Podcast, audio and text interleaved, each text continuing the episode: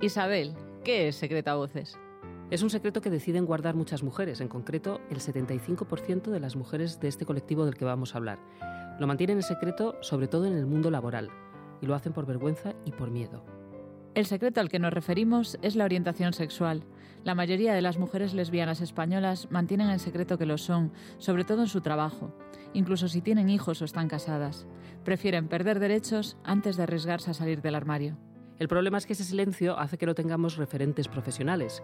Sin referentes no podemos animar a otras mujeres a que se hagan visibles en sus sectores. Además, el silencio nos hace perder derechos y oportunidades. Secreto a Voces pone voz a ese silencio con el testimonio de cinco mujeres que han logrado superarlo. Cada una representa un sector de actividad profesional diferente. Kika Fumero viene del sector educación, Natalia Martos del sector jurídico, Isabel Durán de los medios de comunicación, Rocío Saiz de los espectáculos musicales y yo misma, Marta Fernández Herraiz del mundo de la empresa y del emprendimiento. Las cinco vamos a tomarnos la voz y la palabra para contar en primera persona nuestro viaje desde ese silencio y esa negación hasta la libertad de ser nosotras mismas. Cada una contamos nuestra historia de superación desde experiencias muy diferentes. A través de la conversación conmigo van a dejar ver su vulnerabilidad, con la intención de ayudar a otras mujeres que están pasando por lo mismo. Con su testimonio quieren empoderar a las mujeres lesbianas para que se atrevan a dar el paso de ser visibles. Queremos romper el silencio para dejar claro que no hay nada que esconder y tampoco nada de lo que avergonzarnos. El secreto a voces que estás a punto de escuchar es el de una mujer que dedica su vida a empoderar a las mujeres lesbianas, porque lo que quiere es llenar el mundo de referentes y conseguir que otras mujeres se atrevan a ser visibles y pierdan el miedo a ser ellas mismas. No te pierdas este podcast de la mujer que nos ha estado entrevistando a todas. Su historia de transformación comienza a los 30 años, cuando se da cuenta que es lesbiana y que no conoce a ninguna otra.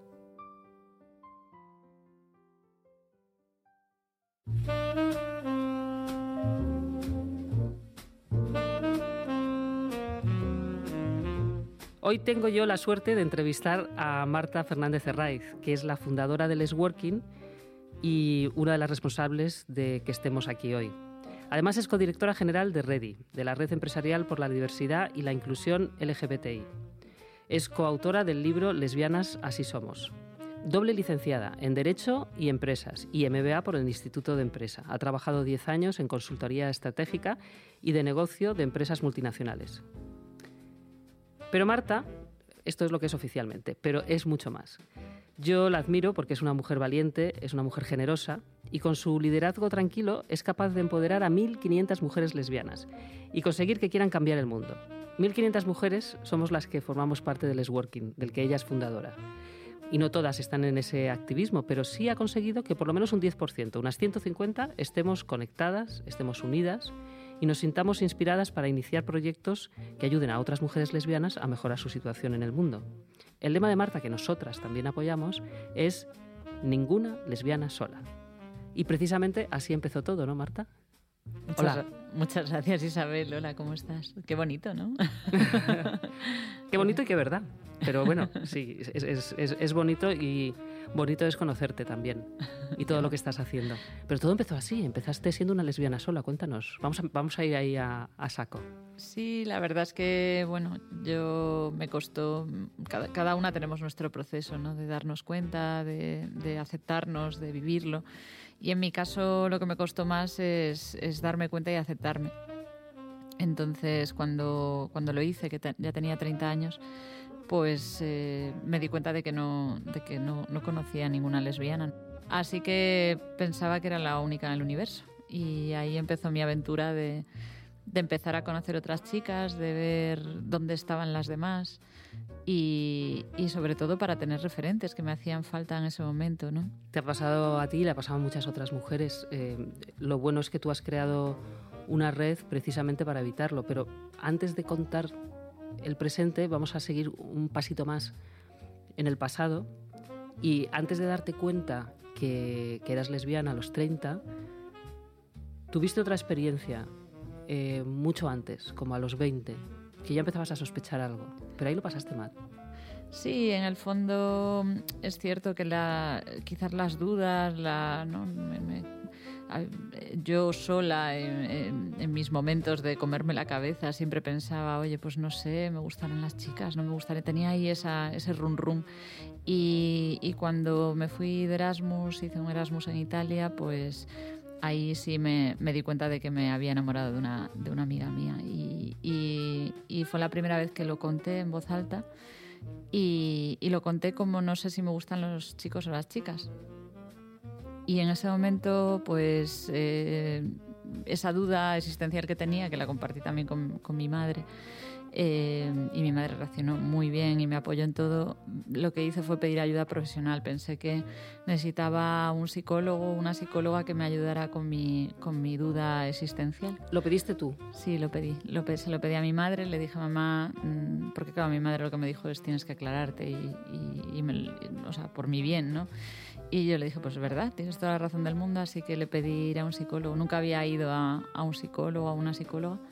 Y mi madre buscó pues al, al mejor profesional de Coruña, eh, pidió referencias y al final fui a una mujer que, que, que, pasaba consulta allí, yo soy coruñesa.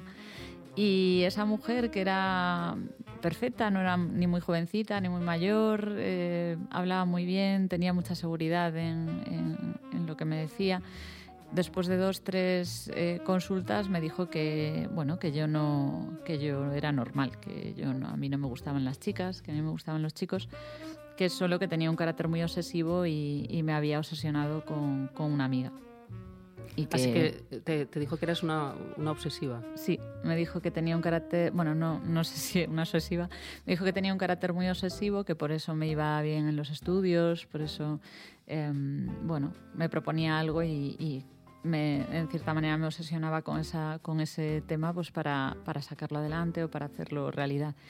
Y entonces eh, dijo, bueno, pues esto te pasa también en el amor y lo que te pasa es que has tenido una obsesión con una amiga y, y te ha pasado alguna vez más y te volverá a pasar. Entonces, eh, bueno, mm, tienes que estar tranquila. La gente, me dijo la gente que, que es homosexual lo sabe desde que nace. Entonces, al contrario de lo que pudiera parecer, si tienes dudas es que no lo eres.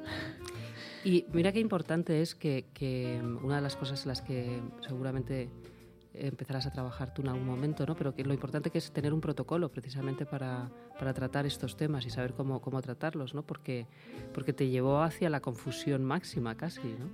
De hecho, Sin me quererlo, ¿no? Pero sí, sí te... O sea, de, Sí, de hecho, más que la confusión, me, llegó, me llevó a, a, a, reafirmar lo que yo quería ser en ese momento, que yo lo que quería era ser normal yo quería ser normal, que, que, equivale a ser heterosexual en la sociedad en la que vivimos. Entonces, yo quería encajar y cuando escuché a esta mujer lo que quería era darle un abrazo, porque dije, ¿ves? ¿Cómo voy a ser yo lesbiana? Si es que no hay lesbianas.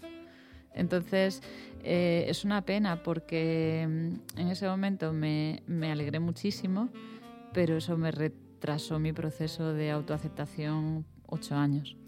Claro, porque eh, ella realmente verbalizó la palabra normal.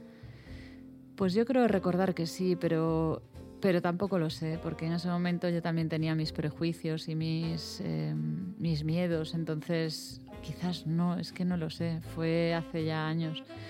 Eh, lo digo pero yo, los... yo, lo percibí así. Claro, lo digo por lo, lo, mismo, ¿no? Por los protocolos de cómo tratas a una persona que en ese momento está sufriendo. Sí. Y, y o hay, que saber más de lo que te puede decir la, la, propia ignorancia de la sociedad o incluso lo que te pueda decir la religión o hasta incluso la ley, ¿no? O sea, hay que saber realmente cómo tratar a este tipo de pacientes. Debería incluso estar prohibido no saberlos tratar, ¿no? Sí, yo creo que era un tema de puro desconocimiento. Y, pero claro, me dijo cosas que, como por ejemplo eso, cosas, cosas que hoy en día sé que obviamente no es así, que si una persona lo es, lo tiene claro desde que nace. Bueno, hay gente que sí, pero hay otra gente que no, que tiene un proceso de dudas y que luego pues ya se da cuenta cuando con su evolución, evolución vital, incluso que esto no es algo que lo soy o no lo soy, pues a, a lo mejor de, dependiendo de la etapa de mi vida, es la, la sexualidad también hay mucha fluidez en, la, en, la, en los seres humanos.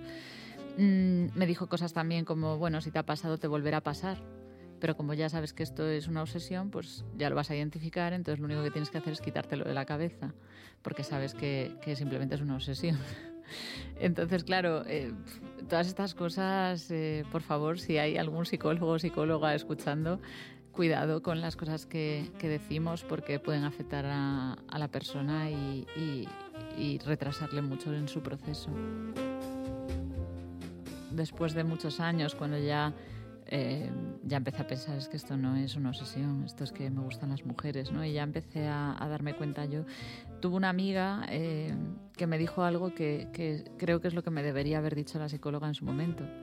Eh, mi amiga que, se sentó un día conmigo porque ella ya veía, veía un poco situaciones raras, ¿no? Y, me empezó a, a, sacar el tema, me empezó a llevar, ¿no? Pues te veo mucho con fulanita y qué guapa es y tal. Bueno, me, empezó a llevar por un sitio que me, encerró, ¿no? Intelectualmente me encerró dialécticamente. Menos mal que a falta de buenas psicólogas existen las buenas amigas. Exacto. Y me llegó a un punto de decir, oye, pero ¿qué me estás diciendo? ¿no? Ya me enfadé, digo, ¿qué me estás diciendo? Me estás diciendo que me gustan las mujeres. ¿A dónde quieres llegar?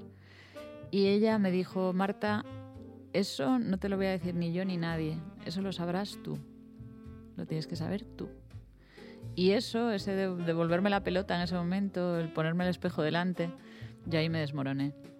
Porque yo en el fondo sabía desde hacía mucho tiempo que, que no era una obsesión, que no era, que era simplemente pues que sí, que me gustaban las chicas y que lo tenía que aceptar. Así que creo que los psicólogos tienen que acompañar en estos casos. No, no, soy profesional y no, la verdad no tengo ni idea. Desde luego habrá que, habría que crear protocolos. Pero lo que sí no se puede hacer es en tres sesiones después de un test y dos charlas dar una recomendación tan contundente como la que me dieron en su día porque puedes estar fastidiándole la vida a alguien. Vamos a quedarnos, eh, vamos a volver un poquito atrás y nos quedamos ahí en ese momento en el que ya tu amiga por fin ha hecho de, de psicóloga y amiga y descubres que eres lesbiana y lo siguiente que descubres, que les va a pasar a muchas mujeres que nos están escuchando, es que sola estás en ese sentido, ¿no? Estuve un año entero después de, de, aceptarme. Bueno, de aceptarme me costó hacer, o sea, no, no es un día. Un, de un día para otro me di cuenta, ¿no? Y me reconocí y ya sabía que no había vuelta atrás. Luego me costó tiempo aceptarme y, acostumbrarme. ¿no? no era capaz de decir la palabra lesbiana. Me miraba al espejo, decía lesbiana, me, se me cortaba, ¿no? Entonces pero en ese periodo de, ir aceptándome buscaba referentes, lo que estaba comentándote ahora, ¿no? Buscaba otras mujeres como yo. Y me acuerdo mis amigas heterosexuales, eh, porque todo mi entorno era hetero, llevarme a, alguna amiga, Rocío, bueno, grandes amigas que tengo que me llevaban al, al a la zona del ambiente, a Chueca. Eh, venga Martita, vamos para allá, te, te tenemos que encontrar novia, ¿no? Y estuve un año entero yendo a cenas con, con, este, con mis amigos, donde siempre había alguien nuevo en la cena, ¿no? Alguien que traía otra persona, otro, otra amiga, otro amigo. Y, y, enseguida venía la conversación, ¿no? Bueno, ¿y cómo te llamas? No, Marta. Ah, muy bien. ¿Y dónde trabajas? Tal, en consultoría. Ah, fenomenal. ¿Y tienes novio? Porque es que es la tercera pregunta. Claro. Y yo recuerdo decir, eh, pues no, no, no, no tengo novio. Y entonces era, ah, ¿cómo no tienes novio? tengo un amigo que ya te voy a presentar. Y entonces ya ahí decidía visibilizarme, ¿no? no, bueno, te voy a contar una cosa, es que en realidad a mí me gustan las chicas. Y entonces de repente la cara se cambiaba, no, no hacía mal, sino hacía shock.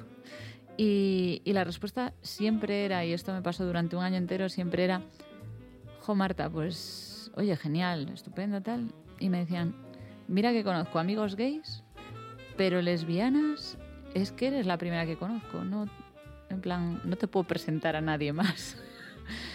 Entonces era una sensación de ser la, de reforzarme en esa idea de soy la única en el universo. Entonces, ¿qué haces tú? Bueno, yo eh, lo que hice fue pues, seguir buscando, buscar en internet, empecé a investigar todas las webs que había para chicas lesbianas Ahí descubrí pues las que existían en ese momento, redes de contactos para chicas, eh, revistas. Me llamaba mucho la atención que había pocas donde las mujeres pusieran su nombre real, pusieran alguna foto. Era todo a base de seudónimos, de Xena la princesa guerrera. Yo pensaba, pero ¿por qué? ¿Por qué? O sea, ¿por qué? Porque esto no puede ser un poco más fácil, ¿no? Y, Así que descubres un montón de lesbianas invisibles, ¿no? Sí, descubro que, que exacto, que, que, aunque las, o sea, que no hay que parece que no hay muchas y que las las que hay, es difícil saber quiénes son porque lo, oculto, tratan de ocultar o les da miedo no visibilizarse. Y empiezo ya luego poco a poco a conocer a alguna chica en el ambiente. Y, y, y, empiezo a darme cuenta que son mujeres maravillosas, como que me llaman muchísimo la atención, o sea, ya, más allá de que me gusten las chicas, por sus profesiones, por sus experiencias eh, personales y profesionales, ¿no? Entonces de repente conozco una directora de cine. Yo que venía del mundo de la, de la empresa y todo mi círculo pues eran o de banca o de sector legal o no, o sea, mundo muy corporativo, muy de repente una directora de cine. Pues es que jamás había conocido una directora de cine. O una mujer, recuerdo que, que competía con su caballo en, pues, pues en competiciones, ¿no? Era, era amazona profesional. Entonces, mujeres que no formaban parte de mi círculo habitual y, pensé, jo, qué, maravilla, ¿no? Poder conocer a estas mujeres con la... pues simplemente porque somos todas lesbianas, tenemos la excusa perfecta para conocernos. y ahí, te, ahí te salta la chispa. Claro, ahí surge un poco la idea del working, de, de pensar si tenemos tantas mujeres eh, con tanto potencial en tantos sectores distintos, cualquier cosa que nos propusiéramos hacer juntas, podríamos sacarla adelante. Y una noche eh, fría de diciembre fue, creas Working como todas las grandes eh, emprendimientos o startups, no en el garaje de tu casa, pero casi, ¿no? Eh, pues un día en mi casa en Coruña con mis padres decidí, estaba de vacaciones y decidí, bueno, vamos a, qué puedo crear que no me lleve excesivo tiempo gestionarlo, porque en ese momento trabajaba muchas horas en consultoría, em, que sirva para empezar y para mí el comienzo tiene que ser que sepamos quiénes son, quiénes somos, quiénes son las demás, que estemos más conectadas. Si no, si no sabemos dónde están las demás es muy difícil. Y, y, este, y pensé, pues voy a crear una red. Lo primero que tengo que hacer es crear una red, luego vendrá lo demás. Y, cómo creo la red. Y pensé, a mí me encanta mi trabajo y por cómo hablo se puede detectar rápido, ¿no? Que me, me gusta construir, me gusta construir cosas, no, no, edificios, que no soy arquitecta, pero me gusta construir, sacar proyectos, ¿no? Entonces, bueno, pues voy a crear una red profesional. Además, eh, sabía que quizás redes más de tipo personal o para encontrar pareja o pues ya existía alguna, ¿no? Entonces pensé, no, pues vamos a orientarla a construir, a crear juntas. Porque de ahí, además de construir juntas mm, cosas, o sea, que las mujeres se unan y construyan juntas proyectos que, tengan, que, ayuden a sus carreras profesionales, a, su, a, su, a sus proyectos ¿no? empresariales o de emprendimiento, también saldrán proyectos que, que ayuden a toda la comunidad, que ayuden a, a cambiar nuestra situación en el mundo. Bueno, y entonces sales del, sales del garaje de tu casa con ese grupo recién creado y ¿qué pasa? ¿Empiezan a llegar lesbianas así a...? Yo, lo que hice fue eh, enviarle el link, no tenía página web ni nada, le envié el link a mis amigas. Les dije, meteros aquí, que esto es el futuro. Y mis amigas, que me quieren mucho, pues se metieron en el grupo y se lo enviaron, les pedía que se metieran ellas y que se lo enviaran a sus amigas, ¿no? A su vez. Y así conseguí conseguimos pues las primeras 100 mujeres más o menos dentro del Working. Justo en esos días eh, acá volví de Coruña y conocí en Madrid a una mujer que fue importantísima, que se llama María Jesús Díez. Y fue muy importante porque apareció cuando yo estaba arrancando. ella, vivía ella vivía en ese momento en Ponferrada.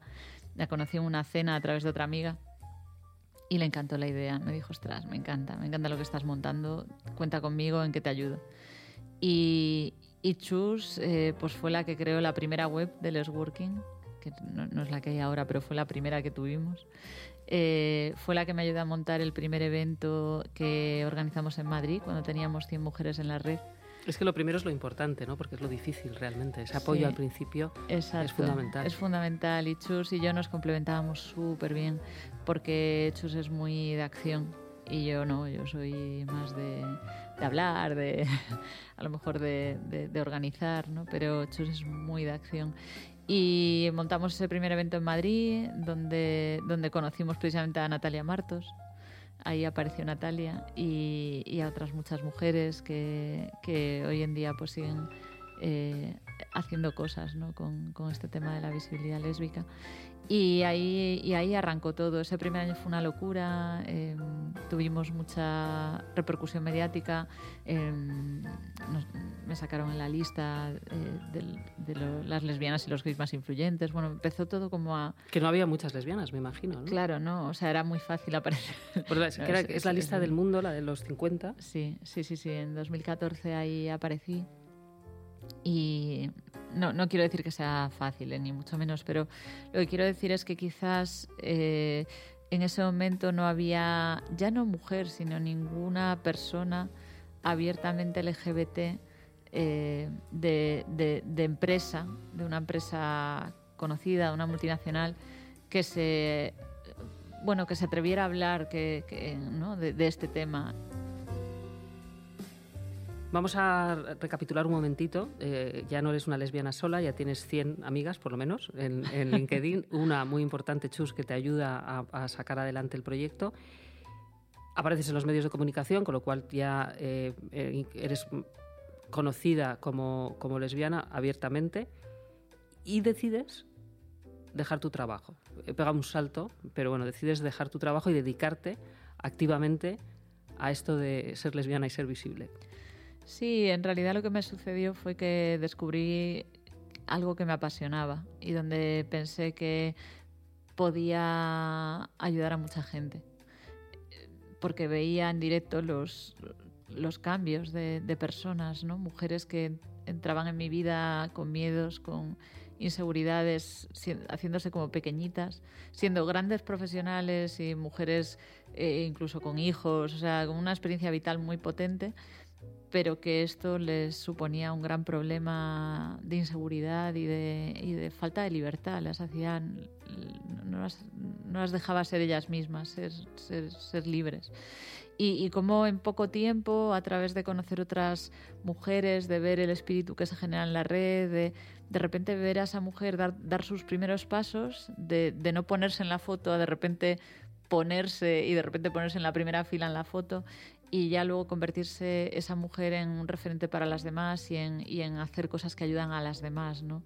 Entonces, ver esos procesos vitales de muchas personas pensé que, que, era maravilloso, que el impacto que podía tener en la sociedad eh, era, era importante. Y, y, por eso decidí dejar el mundo de la consultoría, que me encantaba, pero que quizás no me, no me apasionaba tanto como lo que hago ahora, eh, por un sueño y por intentar dejar el mundo un poco mejor cuando yo ya no esté aquí. Y, yo además también he sido testigo de, eh, tú tienes siempre las puertas abiertas a cualquier mujer lesbiana que entra en la red y que quiere formar parte, de pronto tiene un proyecto personal que quiere sacar adelante, tú pones la red a, su disposición para, para echarle una mano para hacer que ese proyecto que a lo mejor es para ayudar a otras mujeres o para cualquier otra cosa, puede ser un proyecto de emprendimiento, pero tú eh, le pones en pones tu red, que eso me parece una, una generosidad al servicio de el éxito personal de otra mujer. Sí, de hecho yo creo que ese es uno de los valores de la red. Entonces, la red está ahí para que lo usemos todas, para que todas saquemos provecho de ella. Y yo hay veces que me entero de cosas que salen y hay muchas veces, y me encanta, que no me entero. Eh, de proyectos que nacen de dos mujeres que se han conocido por la red. Entonces, em, es algo que ya que, está a disposición de todas, que es segura, porque es verdad que es una... A veces cuesta encontrarla, ¿no? Hay chicas que me dicen, Jolín, es que he intentado meterme en el working y no lo encuentro en LinkedIn. Bueno, porque la red, aunque está en LinkedIn, es un grupo privado, entonces no se encuentra buscándolo en LinkedIn. cuéntanos cómo eso, cuéntanos cómo, qué, hay que hacer. Claro, hay que ir a la página web de lesworking.com y desde ahí solicitar el acceso. Entonces, ese botón de solicitar acceso ya te lleva al grupo privado de LinkedIn y es ahí donde tú eh, envías tu solicitud, que simplemente eh, lo que sucede es que yo personalmente reviso todas las solicitudes que llegan al grupo de, de LinkedIn y las apruebo el Working de hoy no es solamente una, un 1.500 mujeres apuntadas en LinkedIn. Existe en la realidad. Vamos a hablar de esa realidad, de los eventos, para que las mujeres realmente consigamos conectar y consigamos sentir que pertenecemos a, a un grupo que nos ayuda a empoderarnos. Cuéntanos esos eventos. Sí, yo algo que echaban falta cuando yo estaba buscando lesbianas ahí fuera era, más allá de la, del mundo virtual, conocer a mujeres de carne y hueso. Entonces, desde que empecé con Les Working, uno de mis objetivos principales es crear los espacios físicos para que podamos hablar cara a cara, para que nos podamos eh, conocer personalmente, más allá de las redes. Entonces, en Les Working siempre estamos organizando eventos, muchos en Madrid, pero también otros fuera. De hecho, ahora hace poco ha nacido Les Working Suecia, gracias a dos mujeres que nos apoyan allí, a Edith y a Micaela, que están eh, liderando allí la red. Eh, también hemos tenido un evento hace poquito en Argentina, están haciendo allí también la red. Y, aquí en España, pues hace poco organizamos otro evento que se llama el Vitox en Barcelona. Entonces, es verdad que tenemos bastante frecuencia de eventos en Madrid y luego otros eh, fuera de la capital, en, en otras partes de España y del mundo. ¿Con qué frecuencia haces estos eventos? ¿Y cuáles son? O sea, si una mujer lesbiana o bisexual que nos esté escuchando y diga, yo quiero ir a esos eventos, ¿cómo me puedo enterar y cuáles son? Bueno, hacemos eventos que son abiertos a, todo, a todas las chicas eh, cada más o menos cada dos, tres meses. Los Connecting Mondays, hacemos los eventos en el Instituto Internacional. Yo también estuve hace poco en un Connecting Monday, es un poco por, por, por dar a conocer y saber qué es eso. Y eso es en el mercado de Barcelona este, eh, este último Connecting Monday, que sí que lo sueles hacer cada dos meses más o menos, Em, que como su nombre indica es en Monday y es para conectar, entraron, vinieron, ¿cuántas mujeres? Vinieron un montón, nuevas. Sí, o, sea, había en total unas 50 mujeres, 50, unas 50 más o menos. 50 y eran mujeres que, que venían por primera vez, vinieron varias solas. Sí. Y para que se hagan a la idea de qué, qué tipo de actividades y, y se atrevan otras mujeres que les apetezca, realmente son varias mesas y en cada mesa hay una experta que habla sobre un tema. Y entonces tú vas pasando de mesa en mesa, siempre tienes conversaciones interesantes y vas conociendo a otras mujeres. Aparte, te tomas unas cañas o, lo que quieras. Y me, parece que es una manera de romper el hielo y de darse a conocer que está muy bien. ¿no? Y luego las mujeres que, podemos echar una mano, siempre estamos para que ninguna lesbiana se sienta sola de las que van allí. Tal cual, sí, eso yo creo que ayuda mucho a las que, sobre todo a las que vienen por primera vez, que a lo mejor no conocen a otras chicas de la red, las ayuda a entrar rápidamente en, las conversaciones, a conocer rápidamente a, a varias de las mujeres que están allí y a que dentro de un ambiente muy tranquilo, muy, muy positivo, muy agradable, ¿no? Eh, pues hables de, tengas temas de conversaciones cada una de lo que le gusta y, que sea que se te pase el tiempo volando. Y el que hay cada tres meses, que es en el Instituto Internacional, y ahí van unas 150 mujeres, eh, también es muy empoderador, porque ahí son las propias mujeres de la red las que salen al escenario, primero se empoderan ellas porque hablan de, de su trabajo o de lo que les gusta y comparten con otras mujeres esas herramientas que les pueden dar o lo que han aprendido. Y luego también se hace otro tipo de dinámicas que está muy bien, que, que, que, las has ido poniendo en marcha tú, que me encanta, que es para romper el hielo. Siempre haces que las mujeres tengamos que trabajar juntas entre nosotras. No solamente escuchamos, sino que tenemos que participar activamente. ¿no? Sí, es cierto que ya no como lesbianas, creo que como mujeres eh, nos cuesta, nos suele costar más el tomar la palabra, el ser protagonistas, el de repente llamar la atención un evento ¿no? y ser tú la que tomas la palabra. Y eso que, que, que, yo lo veo todos los días, que digo, pero Dios mío, si estas mujeres son súper brillantes, eh, hay muchas mujeres aquí con grandes ideas, con grandes comentarios que hacer y resulta que, que, les entran los miedos o las inseguridades o simplemente están en su zona de confort y no las verbalizan, no se atreven a levantarse y a decirlas. Entonces, trato de provocar que eso pase y al final las chicas eh, lo agradecen. Eh, después también lo, hay un after work, hay cuatro o cinco mujeres que también están ahí para que no se sientan solas. ¿no? Sí, exacto, para, para que cuando acaba el evento y vas a tomar las cañas, pues no es lo típico que si no conoces a nadie, aunque hayas estado dos horas en una sala con 100 mujeres escuchando temas súper interesantes, pues quizás luego no te atreves a molestar a otras que están ya en su grupo hablando de algo, ¿no? Entonces también buscamos crear esas dinámicas con mujeres... Eh, de la red que, siempre ayudan en los eventos ¿no? a, crear esos espacios, incluso en el networking posterior, para que tú te animes a participar en alguno de estos grupitos para que ya se crean desde la organización y, puedan surgir conversaciones y temas interesantes y, ninguna se sienta que molesta, ¿no? Al revés, eh, las animamos a participar y a, convertirse en otra pieza clave de que el evento salga bien. Pues Marta, ha sido un placer personal entrevistarte, te admiro. Eh, aquella mujer que a los 30 años se dio cuenta que era lesbiana y que no conocía ninguna otra, ha pasado en menos de una década a ser una de las mujeres lesbianas más influyentes. Admiro su generosidad y he sido personalmente testigo de una gran cantidad de mujeres a las que ha ayudado a superarse. Y yo sé que esto solo acaba de empezar, ¿verdad? Esto, vamos, le queda muchísimo recorrido, acabamos de empezar. Y aquí termina por ahora nuestra aventura de secreto a voces que hemos podido transmitir gracias a la colaboración del país. ¿Tienes algo que añadir, Marta? Eh, pues simplemente que si nos estáis escuchando, que gracias por estar ahí y que para que esto deje de ser un secreto, que, habléis mucho de lo que habéis oído, de lo que habéis escuchado en estas entrevistas, porque nunca sabéis quién puede estar a, vuestro lado que lo que necesite, saber que estos programas existen, que, que, que estamos aquí nosotras y que existimos. Y, y os animo a que habléis para que deje de ser un secreto. Menos secreto y más voces. Exacto. Secreto a Voces es un podcast creado por Les Working para el país. Presentado por Marta Fernández Herraiz, fundadora de Les Working. Y dirigido por Isabel Durán, directora y creadora de programas de entretenimiento. Tenemos la suerte de grabar en California Studios con Víctor Sainz, nuestro técnico de sonido favorito. Si quieres ponerte en contacto con nosotras, escríbenos a info.lesworking.com. Thank you.